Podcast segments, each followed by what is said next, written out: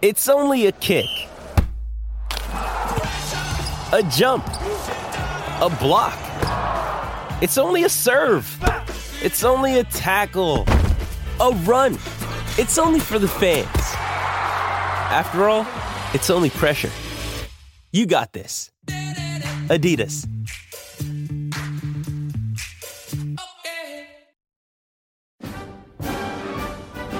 Welcome to Argyle Chat, the weekly Argyle podcast brought to you by Plymouth Live Sports Desk. Hello and welcome to this week's edition of Argyle Chat. Joining me today is our podcast regular Chris Errington. Hi, Chris. Hi, Stu. And a very warm welcome to our special guest, Danny Salman. Hi, guys. Danny. Hi, how are you doing? Yeah, very well. How are you? Yeah, I'm good, thank you. I'm Thanks good. for joining us, Danny. My pleasure, not a problem. Got an important week coming up for Argyle. Bristol Rovers at home park next Saturday, so um, yeah, Lots, lots to talk about. lots to talk about. Indeed. Well, let's crack on. Um, what have you made of 2019 for Argyle so far, Danny? Obviously, started in the bottom at the bottom of the table and have, have risen up to 12th, but still only three points off that relegation zone. I mean, the, the emotional roller coaster that we, we all go through, supporters go through, the team goes through, is incredible over the last couple of years. And, you know, from where we were um, at the start, like last season, to where we are now, uh, a lot better. But obviously, there's a slight difference in regards, um, you know, the gap between us and uh, uh, safety. So, uh, yeah, it's been a bit of a roller coaster, but uh, it's never uh, not interesting at Plymouth Argyle, is it? Supporting no, us? that's So- that's for sure. And it certainly wasn't uh, an interesting up at Fleetwood on Saturday. Chris Yeah. is, I think it's safe to say you've just about dried out. Yes, yeah, it was uh, not one of the, the best days I've had covering Argyle. Not just because of the, the result, but uh, um, I, I admire everyone that went up there, the Green Army that travelled up there. It's a long way to Fleetwood at the best of times, and the weather was atrocious. Um, Fleetwood, if you've not been there before, it's just up the coast from Blackpool. It's it's right on the that, that Irish Sea coast. The wind was howling in off the sea. The rain was driving in. Um, fortunately, there's a covered uh, terrace behind one of the goals, so the Argyle fans on the terrace were able to huddle in at the back of that and hopefully stay dry. But it was cold, damp, miserable, wet, and I could bore you with my tales of my laptop getting drenched and um, you know making life very difficult. But yeah, it, it was one of those uh, days. It wasn't very nice for anybody. The wind was absolutely howling, and uh, Well, you were saying 70 mile an hour they gusts. they, they So said it's- the forecast was 70 mile an hour gusts at, at the three o'clock kickoff. The rain in the first half was pretty heavy. It, it eased up in the second half. Remarkably, the pitch played extremely well. There was no problems with the pitch at all. It was more the the wind and the and the damp and the cold, and it, it was it was it was not not pleasant at all. It didn't make for a great spectacle at all. Um, Derek Adams made the point afterwards that he didn't think football should be played in conditions like that, and I know what he means, but you know you, you can't really call a game off because it's too windy, can you? It's it's. Um, I don't think he was really. Uh, I think he was trying to make the point that it, it didn't make for a great game to watch. It was it, it was scrappy. You know the balls you know placed in the corner quadrant. And before the players had the chance to take it, it's blown away. You know, it's all those sort of things. You know, the crosses come in and the balls swimming, swinging here, there, and everywhere. You know, it must be horrible to play in, Danny. I mean, you know, you've got any experience? Can you think of any games can- like that? Loads. Yeah. I can honestly, the, the, the worst wind wise, Hmm. we played at Birmingham and the winds were gusting more than 70 miles an hour. Hmm. They actually had a weather, weather warning and there were bits of the roofing at Birmingham coming off onto the pitch. um, and it's the first time I actually saw the goalkeeper kick the ball out and he, he almost caught it back. Came back That's how bad it was. It was a nil-nil draw. It was the absolutely worst game in the world. Um, it was no fun at all for anybody, and it, it was that bad. So I can totally understand um, supporters, players at Fleetwood. I've played in mud. I've played in um, at Wigan. It snowed, and underneath the pitch was frozen. So they said, "Leave the snow. We'll play with an orange ball." So we played 90 minutes with an orange ball on snow that was compacted. Nil nil again, but you know, so there were many many occasions, um, and you know sometimes you, you. I mean, I haven't played on at Colchester on a frozen pitch, and we had to play in trainers. Um, not great. Uh, we ended up winning that game, I think, if I remember rightly. Um, but it isn't pleasant. It isn't pleasant for anybody to play in conditions like that. But more likely in our day, we would play in any conditions. Um, and the pitches were much worse in those The- days. I mean, there was there was nothing wrong with the, with the No. pitch at all on, on, on Saturday. And So- it was just a shame because you know Fleetwood have got some good attacking players. Argyle have got some good attacking players. You, you felt like you could have had a decent game of football, Yeah. uh, and in the end, it, it was a bit of a scrap and a slog. And um, Fleetwood deserved to win. You know, in the second half, they had the better chances. I don't think anyone would argue with that, that, that on their second half chances they deserved to win the game. But you, you did feel that you know to, to pay your money to watch a game of football like that, it was. It, it felt like it was just petering out until nil nil, and then Fleetwood got a goal because our goal switched off at the back, and then another one soon afterwards, and the game was gone. So um, I think it's worth pointing out as well. Derek Adams didn't use that as an excuse, no, did no, he? He was very no, no, no, no. adamant that Fleetwood deserved to win, Yeah. and it was, you know, it's It- just it, it was his just opinion, a- really, uh, wasn't it? Just it wasn't a great game of football to watch. You know, we were sat there, you know, in the main stand, and you. You, you've got your coat and your scarf and your hat, and the wind is driving into your face. The rain's pouring in. You know, you're huddled up. You know, it, it you know, and but that's English football for you, I suppose. isn't it, Unfortunately, Danny? You we've got to we've got to accept that that's the way it is here. We've probably gone a bit soft over the years. Yes, because, but- I yeah. mean, if Danny says about some bits of sand blowing off Absolutely, at yeah. can you imagine now? I mean, the game would be called off immediately from health and Absolutely. safety. One, the pitches are a lot better. Hmm. The conditions have never been good when I played, and we played in all sorts of weather. It's not a problem in the sense that you know I'm not saying it was worse in my day. It's always been there. The condition of the pitches make a big difference, but unfortunately, when you walk onto a pitch, sometimes it equals itself out Hmm. because if you're playing really well and winning football matches.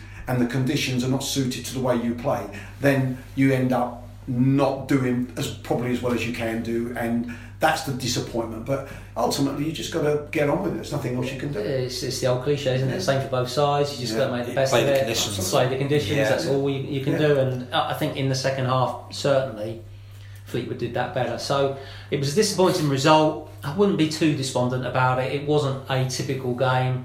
You know, uh, get Argyle back at home park on a good pitch, and hopefully the weather's a bit calmer. And you know, I, I don't see it as being too big a deal. Although the way the league table's looking at the moment, it's just ridiculous. It's isn't it? crazy. I don't think I've ever seen anything like it. I mean, Argyle in 12th, Mm. Bradford 24th, nine points between those two teams. And as we say, Argyle in the top half of the table, but only three points outside the relegation zone. I, I've never known anything like it, and and every single point between now and the end of the season becomes valuable.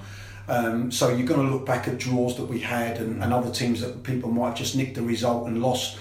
Um, it is something that I, I just don't think you're going to get this sort of thing happening on a regular basis. To be 12th and three eight- points We've from, eight games to go. I mean, Exactly. it, it's incredible. Mm. And the the one thing is, is that there's so many teams between us and that position mm. that not every team between us and mm. the fourth from bottom are going to win football matches. So in that sense, you know, you, the gap may it may look a little bit false uh, in regards point yeah. wise. but I know is- what you mean, but then because it's only three points, it's only one win, isn't it? Exactly, and, and you, It's- you're wondering how many of those teams below. are go- Listen, you, you can't predict it, and you ain't going to call it right this moment in time. Between it's almost like nine games to go, Eight games to go. eight games to go. You're going to say to yourself, "Let's make it an eight-game season." Yeah. Yeah. From this moment, it's everyone's on nil, Yeah. and we're going we've got eight games to either survive or get go and get into trouble. And I think that I mean, there's the way we've got to 13 look at it. teams and Yeah. there's four relegation spots, and you know you're And a it's a brave battle. man, you're a brave man if you pick any of them because it, it Absolutely. literally. Any of them could be there. and Well, how, how, how big was that Argyle win against Shrewsbury last Tuesday, Massive. Danny? When you look back, Massive. you know if that had finished as a one-one draw and then they'd gone to Fleetwood, I know ifs, buts, and maybes, but you take those two points Yeah. off that Argyle got from Carey's 89 Now minute in- penalty, yeah. They'd be one point outside the relegation But we did, So we did say that Yeah. before the game started. Yeah. It was a huge game in the context of the season Yeah. at that moment. So Yeah. it just goes to prove that, uh, you know, we haven't had always the luck that we probably deserve sometimes, but, you know, w- I think we deserved that win. I think, you know, we got the penalty and we, we did not play well in the second half, but that last 10 15 minutes we had a couple of opportunities, Mm. you know, Ramirez on a couple of occasions and, and that sort of thing. And, and the penalty was just so, it was a terrific uh, three points to get. Yeah.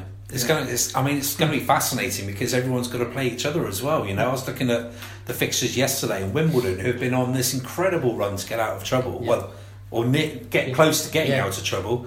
Seven of their last eight games are against teams from Argyle downwards. So And Argyle have got a bit of a mix. They've got, I Yeah. think, four of their last eight games are against teams below them in the table. So clearly, those are key games in terms of just what Danny said. Not only are you taking points if you win, but you're stopping the teams below you from uh, Yeah. from getting above you. But they have got some some some tougher games as well, as you would imagine. They've got Charlton and Barnsley both at home, who are, who are both going for for the playoffs. If if not automatic promotion, Barnsley are certainly going for automatic promotion. They've got uh, Doncaster Rovers away Yeah, as well, who are Yeah. up and around the playoff places. So, um, but every team's going to have tough games and and because there's so many teams in the mix.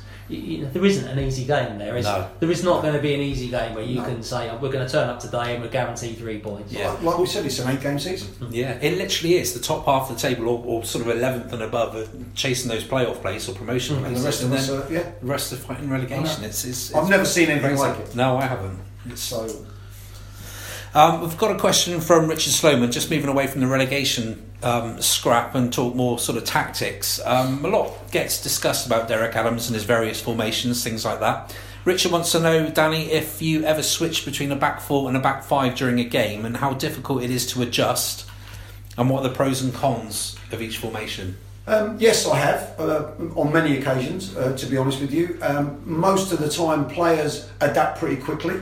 Um, you know, me personally, I've played every position on a football field uh, except goalkeeper. Funny enough, um, and you during training you play different uh, formations and, and you know the positions that you're playing and you get instructions. So uh, it really does depend on the players around you because you know I can easily just sit here and go yeah we've changed and as a as a footballer I know my job you know if I'm playing in a back a three I know my job if I'm playing as a, a wing back in a, in a five in midfield I know my job um, so adapting and I think it's very important for people to understand um, that really don't understand football as well is that when things are going well in a football game and a football match. It's easy for a manager and a coach. You sit there and it's going well, we're scoring goals and it looks pretty. You can sit back.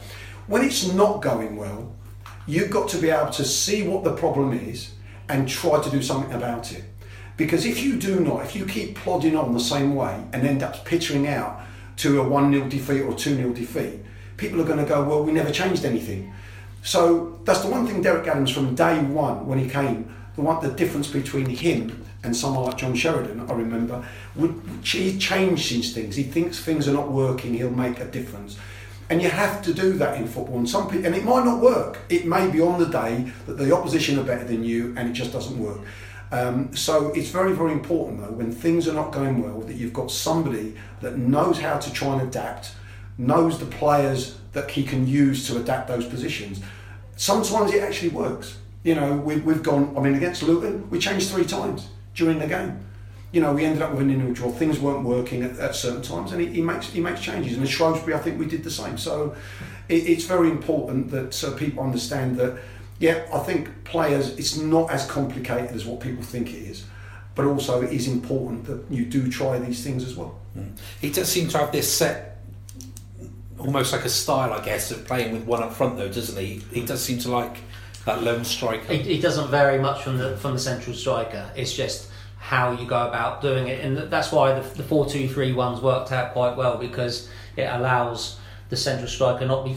In theory, he shouldn't be too isolated because you've got Carey, Ramirez, and Sarcevic all attacking players Yeah. in and around him. So it's it's very rare that he doesn't have the central striker. I mean, I think Richard maybe asked the question because against Shrewsbury last Tuesday, Derek Adams switched to uh, five at the back or three central centre backs in the second half, and it immediately was obvious that it wasn't working very well with Yann Songo'o going into the back three, and Derek Adams then, then ended up changing it again and going back to the to the Um, flat back four. And it's yeah. it's interesting that you know when you try, it's you, you you would have had to have done some work in training, won't you, Danny? To be able, you, you can't just do that on the fly. You No, you can't. The, the one thing, if you're playing a back three, if you're the opposition Yeah. and you've got mobile forwards, you say channels. Hmm. Get in behind fullbacks and split the centre halves. That's exactly what they did. And that's why it wasn't working. Because we're not the quickest at the back. No. And that was what, if I was the opposition, I'd be saying, look, Hmm. let's get down the channels, let's get in behind them, and that's what I would do. The one thing I will say about the 4 2 3 1 is that yes, it suits us, especially when you're at home. The one problem you've got is if we haven't got a lot of the ball, you do get isolated up front.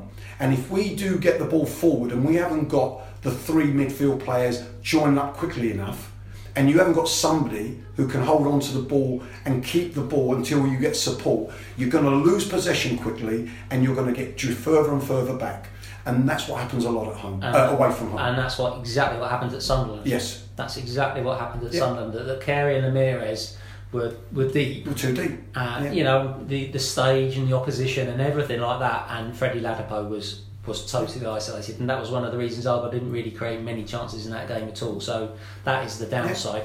At home, when Argyle are on the front foot, when Carey and Ramirez are getting on the ball, they're buzzing around, they're interchanging positions, they're both on the left one time, then they're both on the right, then they're playing off that's when the system works well. It's Paul Sturrock always used to play two different formations, you know, home and away, uh, Yeah. many Oh. years ago. Stevie Adams always used to come in for away games, didn't he? Exactly, you know. So you- uh, you- so it's but It is. You've got to trust the two Yeah. holding midfield players. That's why the three in front have got to be a little bit more, you know, positive. Because if you've got your two holding midfield players that can do their job and split, the three have got to be up closer to the front man. And sometimes when you're under pressure, psychologically, the wide players like Ramirez and like Carey drop a bit too Yes. deep to protect. Yeah. And it, it, it is a, a subconscious thing.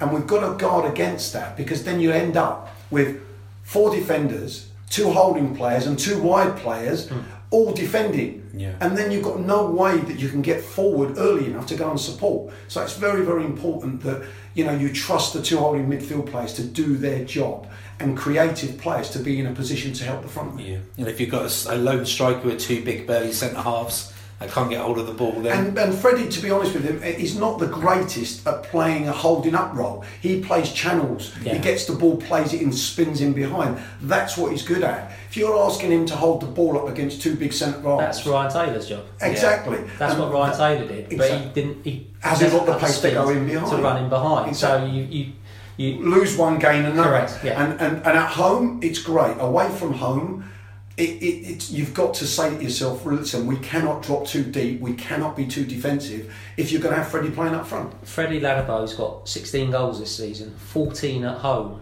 Yeah. I suspect the 14 at home is because Argyle can play to his strengths, Absolutely. the balls in the channels. Away from home, when they're under pressure, they're playing counter attacking, and they're needing him to be the, the hold up type player that Ryan Taylor is, it doesn't naturally suit him, and that might well explain why he's got 14 goals at home and two away from home. Well, it does explain it, and, and it ain't rocket science. Hmm. It, it's there to see, and, and as footballers, we know that, and Freddie knows that too. Hmm. One thing he's got to do, though, he's got to learn. He's a big lad, Hmm. You know, and he's got to learn to be a bit more robust up front against big fellas. Get some fouls, get in front of people, and make sure that you give your midfield players and your back four time to push up and support you.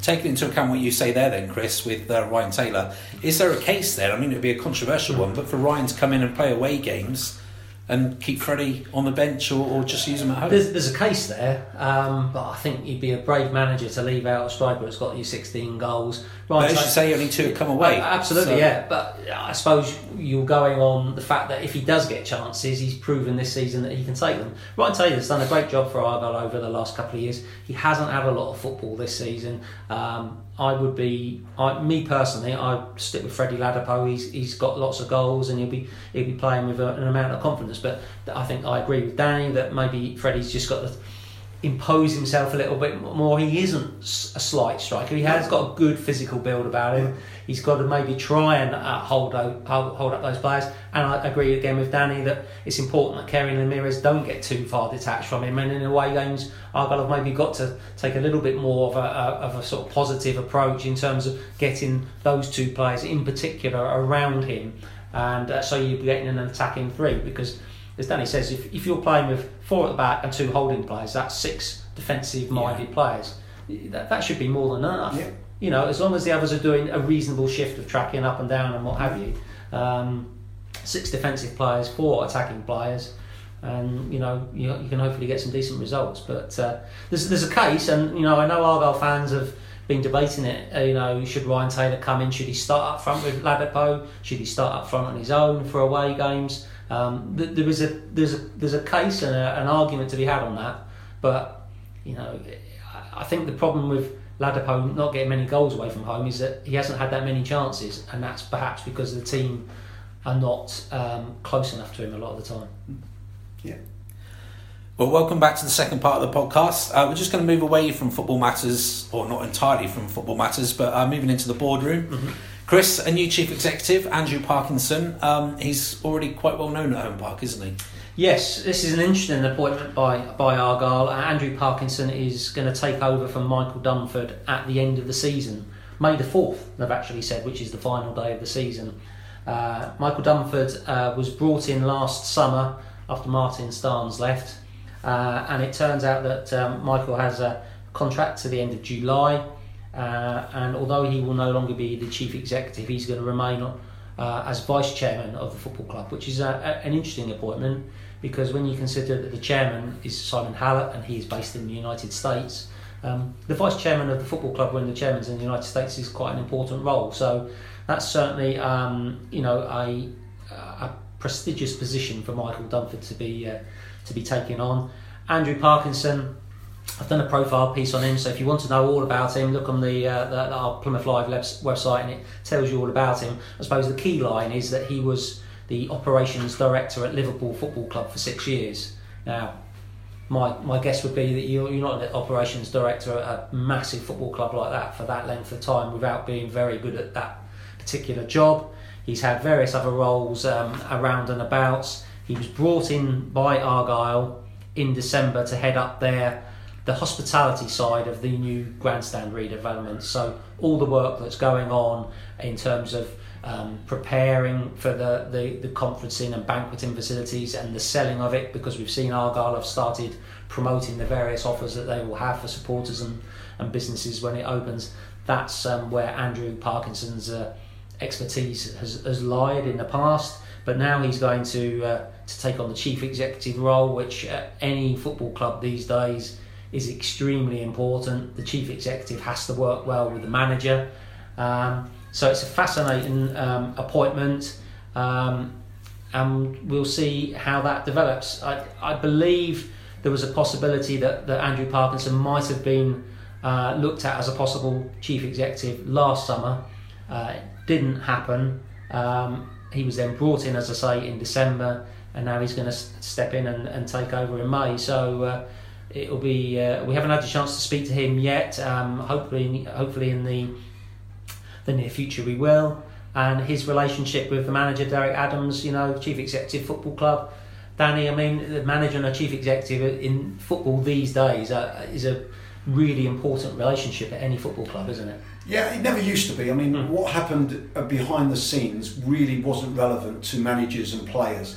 Um, but nowadays, the way football is, mm. I think players aside, they still just get on with doing their job. Mm. But when it comes to the manager, it, it's become an important part of it. Mm. And I think that um, you know we, we must be able to evolve as a manager and coaches. Um, with the new way of doing things, and sometimes it's difficult for the older managers. But right now, uh, uh that that relationship will be very very important because mm. they both have to be singing off the same hymn sheet, mm. um, and it's very important moving forward that they trust each other and I think that uh, it'll be very, very interesting to see what happens. But his background is, is very good, his CV is excellent. Um, let's just hope that, uh, you know, away from the football world, behind the scenes, we start to, to reorganise and make sure that we've got a bit more consistency back there. Mm. Well, it will certainly be interesting, as you say, coming from Liverpool, what he brings to Argyle. Um, Danny, you, you, do a lot of work in basketball. Um, we've got a question here from Dave McCartney. He's saying, as someone who now spends a lot of time around the world of basketball, is there anything that you think um, basketball could bring to football?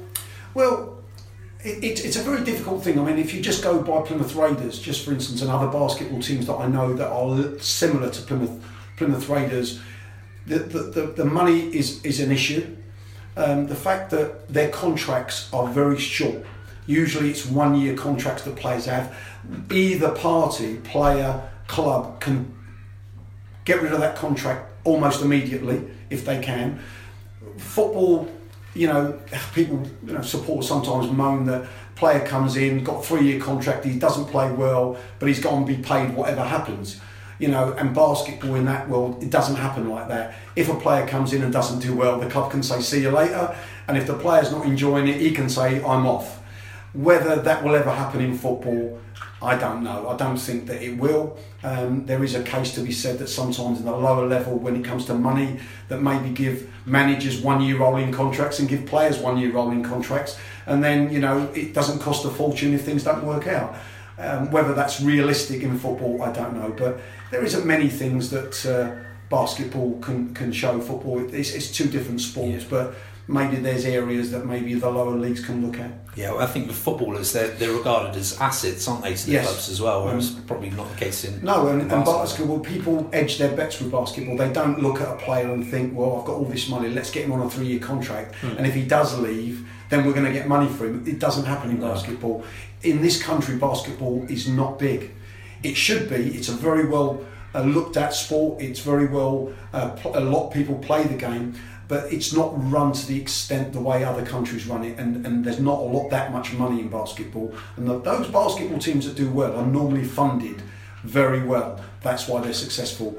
But the other, t- you know, the most of them, I would say probably 85%, 90% of basketball clubs are running on a shoestring budget. Yeah. Well, what will be interesting is whether Andrew Parkinson uses his connections at Yes. Liverpool to maybe arrange a pre-season friendly. I know it's something that Derek Adams is very keen to have this summer. Not, it's not going to be easy for him to get that Premier League opposition, though, is it, Chris? I mean, we see Premier League clubs going off all around the world in pre-season these days. Uh, I think most Premier League clubs end up in Asia or Yeah. Australia, don't they? Even they go.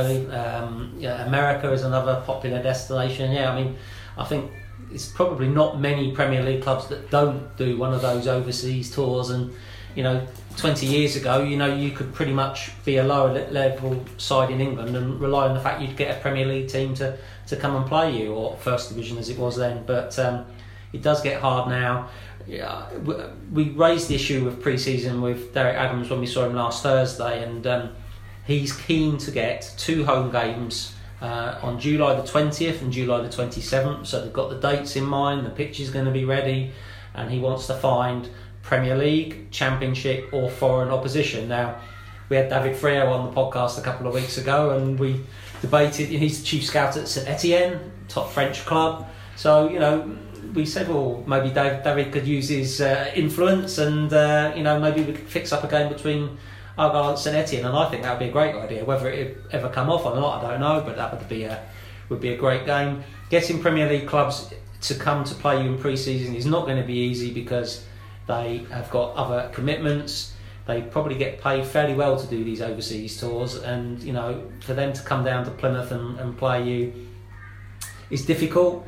You know, if Cardiff City are still a Premier League club, then I suspect that Neil Warnock would be more than happy to come and play um, Cardiff uh, against Argyle at home park. So we'll see. Um, championship opposition, you know, championship opposition would be great. I think it all comes down to the fact that the last few seasons, Argyle's pre-season has been perhaps a bit too lopsided towards playing too many local sides Yeah. and not enough senior professional teams. And uh, again, it was interesting that Derek Adams said that pre-season he's planning on going overseas, which he's always done. But he mentioned just playing one game, and sometimes they've gone and played two or three games over there. But I think Probably because he can get the standard of opposition that he wants. but- yeah, exactly. And the standard of opposition when they've gone overseas hasn't necessarily been the highest either. So you've got to build up a pre-season. You're always going to start with the the local sides, aren't you, Danny? That's the way it's always been, isn't it? But you've got to try and build it up. And hopefully, by having two games at home park on the 20th and the 27th of July against at least say championship opposition, Argyle will be more battle hardened before they go into the first game Yeah, of the season. I, I think this question was raised about why we start slowly on a podcast that I did. Yeah, we had a question from Jessica, Jessica Yes. Wigginton, saying, "What does uh, Danny think needs to change next year in order for Argyle to have a good first half of the season?" Well, again, um, the question was asked in a podcast uh, a while ago, and I actually wrote an article about it. And, and I said at that time exactly that that we played so many local sides, which is a great thing to do, but unfortunately, that doesn't harden you. You know, when I first came in, my first my two preseason friendlies, Arsenal and Aston Villa. You know, and it prepares you for the season. It, it makes you that little bit more aware of how difficult it's going to be. And I even said, you know, not for the first time, that if we keep playing local sides and beating them five, six, seven nil, it ain't going to prepare you for hardened games against League One opposition. I know it's difficult nowadays to bring in Premier League sides. All you can do is ask. You can just talk to a few of them, local ones, maybe the Bournemouths, maybe the Cardiffs, maybe certain teams that may not go abroad as much. Definitely Championship sides, but that was one of the areas that you know the question was, what can we do different for our slow start? And I think that was one area that I felt that we could improve on is to play better opposition coming towards the end of pre-season to get us ready for the season. I don't know how difficult it is. We've got to make that effort. Yeah, well, it certainly sounds like Derek Adams is uh, trying to do exactly that with those those two dates in mind. Jessica's also asking, what does Danny think Argyle's chances are of keeping Graham Carey and Ruben Ramirez? It, it, you know, the, the I should have warned you about that question. no, Sixty-four no, million dollar question. I think I think it, it's it's difficult because that question was asked last year and the year before with Graham Carey, and and I said at the time that if I was Graham Carey, unless the club got a six-figure uh, m- money for him, it, it ain't worth getting rid of somebody that has been a talisman for us. It doesn't make financial sense, um, but it's really up to Graham Carey as well. He trusts Derek Adams. Derek Adams trusts him. He's he's he's uh, you know revered here, and at his age, you've got to ask yourself this question: unless he's offered a lot of money to go somewhere else, would you go somewhere for similar money and a similar club that you don't know? That you really haven't got a clue whether you're going to hit the ground running, or stay at a club that you know that you performed well and you, you, you're going to get the, the sort of backing that Derek Adams gives you. It's really, uh, you know, up to the player at the end of the day, and it depends on the offers that come in. So right at this moment in time, I'd say that there's a good chance of keeping Graham Carey. Um, Ruben Ramirez as well. He, you know, he starts off slowly. He doesn't get that many opportunities, but you know, he's been flying since New Year.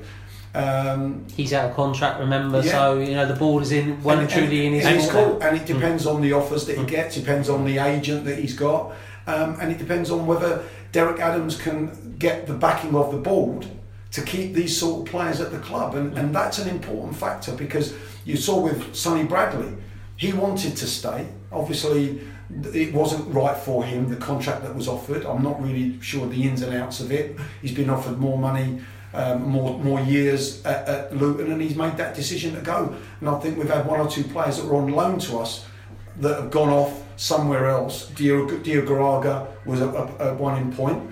Um, you know, other people are prepared to pay a lot more money for for good players, and uh, you know, e- even we've got to look at that side of it, and the board have got to look at that side of it. That can we afford not to give these players a little bit more and help Derek Adams keep the better players? That, that's going to be the crux of it, isn't it? Whether he can keep both Carey and Ramirez, Yeah. because Ramirez is probably going to want parity with Uh, of course he Carey now. And, and Yeah. why The not? season he's Yeah. And why Yeah. not? Because the second half of the season, he's been absolutely tremendous for us. Yeah. You know, and, and they deserve to be sitting down in front of people saying, "This is what I'm worth to the club. This is what I think I deserve." And, and it's up to the club to try and help those players. And if, if they're asking astronomical money and, and we cannot afford it, then I can understand it. But we have got to be very, very careful that we don't dismiss it like we have in the past because somebody wants an extra year or an extra, you know, little bit of money in their contract. And I Yeah, and what's it going to cost to replace it? Absolutely, and that's the problem. And you don't know what you're going to get. You know what you've got with these players. Yeah. Yeah. You don't know what you're going to get with people coming in, as we've already found out. Mm-hmm. Absolutely. Well, thanks ever so much for your questions. Finally, then, guys, um, Bristol Rovers on Saturday, another massive game in this um, relegation scrap. What a fantastic job Graham Coughlan's done though at, at Rovers. Yeah, friend of the podcast, of course. Indeed, yeah. friend of the podcast. So um, Friend of the Green Army as well. friend of the Green Army. Yeah, I mean, but he, I, I tell you what, Stu, he, we will have no, uh, we No won't be showing any no. uh, sentiment to the Green Army on Saturday. I can assure you, he's a Not at all. he's a winner, and um, you know we were looking at his managerial record before we started recording the podcast, weren't we? Um, and he's done done fantastically well. I think it was 19 games in all competitions, nine wins, four just the four, Four defeats. draws, I think. yeah, yeah, four defeats. Yeah. So he's done done brilliantly. I mean, I went up and saw him at the uh, Bristol Rovers training ground uh, about a month ago when Argyle reserves were, were up there. Had a chat with him, and you know, anyone who knows Graham Coughlan knows that he's very determined, very thoughtful, very you know strong personality. You have to be as a manager these days. I think you've got to really have the the courage of your convictions. Stick to what you believe in. Do what you think's right. He's done a brilliant job. Um, They're up to 13th in the table. They were around the relegation zone when he took over in December. Uh, it will be a very tough game for Argyle. I think Argyle are unbeaten at home since December the 22nd. Uh, but Stu, you looked at the figures, didn't you? And you said their away form was about the same, wasn't Yeah, it? it was. Of... They've not lost away from home since uh, Sunderland on December the fifteenth. So there you go. I mean, yeah. which, was, which was Coco's first game as well. First game. So yeah. so Argyle are unbeaten at home since December, and Rovers are unbeaten away since December. So it's got draw written all over. It's like nil nil or five five, isn't it? I think I think the one thing that you know that Graham Coughlan's brought to the table is stability at the back, defensive stability, because that's what he was good at. And you'd like to think that he understands what it takes to, to be difficult to beat. Um, he has done terrifically well. Um, and did anybody doubt that he would go in there and make a difference? I don't think so. But how well he's done, probably a little bit of a surprise to a lot of people. Um, but that game in itself, in the context of the season and where we both are, is massive. It's absolutely massive because we're one point in front. You make it a four point gap between yourselves and them, and obviously probably half the teams below you. It will make an absolute massive difference for the rest of the season. Mm. So, um, and I'm glad we're at home. I'm glad that we've got that record at home, and I think that it's going to be a very, very interesting game. It will be, especially with, you know you've got the full set of away fans coming down as well. yes. Rovers, Rovers will have their, their full allocation. I'm yeah. sure Argyle will have plenty of people out there. It'll be another big crowd. Um, you know, it's it's all against Rovers. It always has the feel of a local derby, even yes. though I know Bristol's 120 miles up the road. It is a local derby, but, it, but it, it, feels like a derby when you yeah, play against yeah. Rovers. It's uh, two teams that have been in, in decent form. They've got some good players. You've got the Graham Coughlan connection. You know, let's not forget. You know, Martin Starnes is the chief executive at, at, at Rover. Chris Hargreaves is in the, the coaching staff at, at, Rovers as well. So there's the connections there. So I mean, it's it's set up to be a a very interesting game of football. Hopefully, the weather's kinder to us than it was at Fleetwood on Saturday, and you've got a decent pitch, and you've got two teams that are in, in good form, and hopefully go out and provide a real good spectacle for all the fans there with maybe Argyle nicking it by a goal. Hopefully not just nicking it, Chris. yeah, it might be a bit tense towards the end. oh dear! But, uh, don't, don't, don't, because the game the other day was like we're on the edge of our seats, and I was screaming in my earphones at somebody who was like thinking, "Oh, we've just got a penalty." Like, yeah. so yes, I, hopefully it doesn't uh, go to the wire. Mm. Well, I think the season's going to, isn't it? The way I it's going, so. yeah, it's just too so. close to it's, for it to be uh, resolved earlier. Yes, it's it's. I'm looking forward to it in some ways. Other ways, I'd rather be out there because I'm a horrible watcher of a football match. I hate it because there's nothing you can do about mm. it. When you're on the pitch, I was a quite a calm player. Under pressure is not a problem because you've got something that you can do about it. But when you're sitting up where we sit with yeah. Chris and the boys, yeah. man, it's horrible. It's horrible. and you're looking at it, and, it, and it, it, looks a simple game when yeah. you sit in the stands. It look, often looks a simple game, and that's for just like pub players like me and Stu sort of thing. But but for an ex-pro who knows a bit about football yeah. to sit and watch it sometimes, it, it looks so easy, but it can get so complicated at times, can't it? It can. It, it, it's it's a you know I've always said that players under pressure react differently. And the lower league players, sometimes you can understand why they're never going to get any better than they are because of their thought process and their decision making on any given situation. And then you've got the other players that can cope with the pressure that you think, you know, under pressure, people like Graham Carey yeah. and one or two others, yeah. they still produce moments of magic when it really matters most. And so, as a player, when you're sitting there and you see, like, you know, you're playing up the centre half, playing up against somebody quick, and he's trying to push up, and I'm thinking, what are you doing? Mm-hmm. Do you know what I mean? It really frustrates the life out of me. And I think, hang on a minute, you know, that's probably as good as they're going to be. So yeah. I can't really have a go. But yeah, it's. Uh, it is frustrating watching, but uh, well, I was going to say I know Chris sits in front, or used to sit in front of you in the old press box. He's still got the bruises, or like you kicked him. Yeah, I hit, I hit, and I shout. I know. I apologise now, Chris. right, well, that's all we've got time for. Chris, Danny, thanks ever so much for joining us on the thanks, on the podcast. No problem. Uh, we'll be back again next week, same time next week. We are always happy to hear from you, and if you have any questions for our panel, please tweet them to our Twitter account at HeraldPAFC or visit our Facebook page, Plymouth Argyle The Herald. Thanks for listening.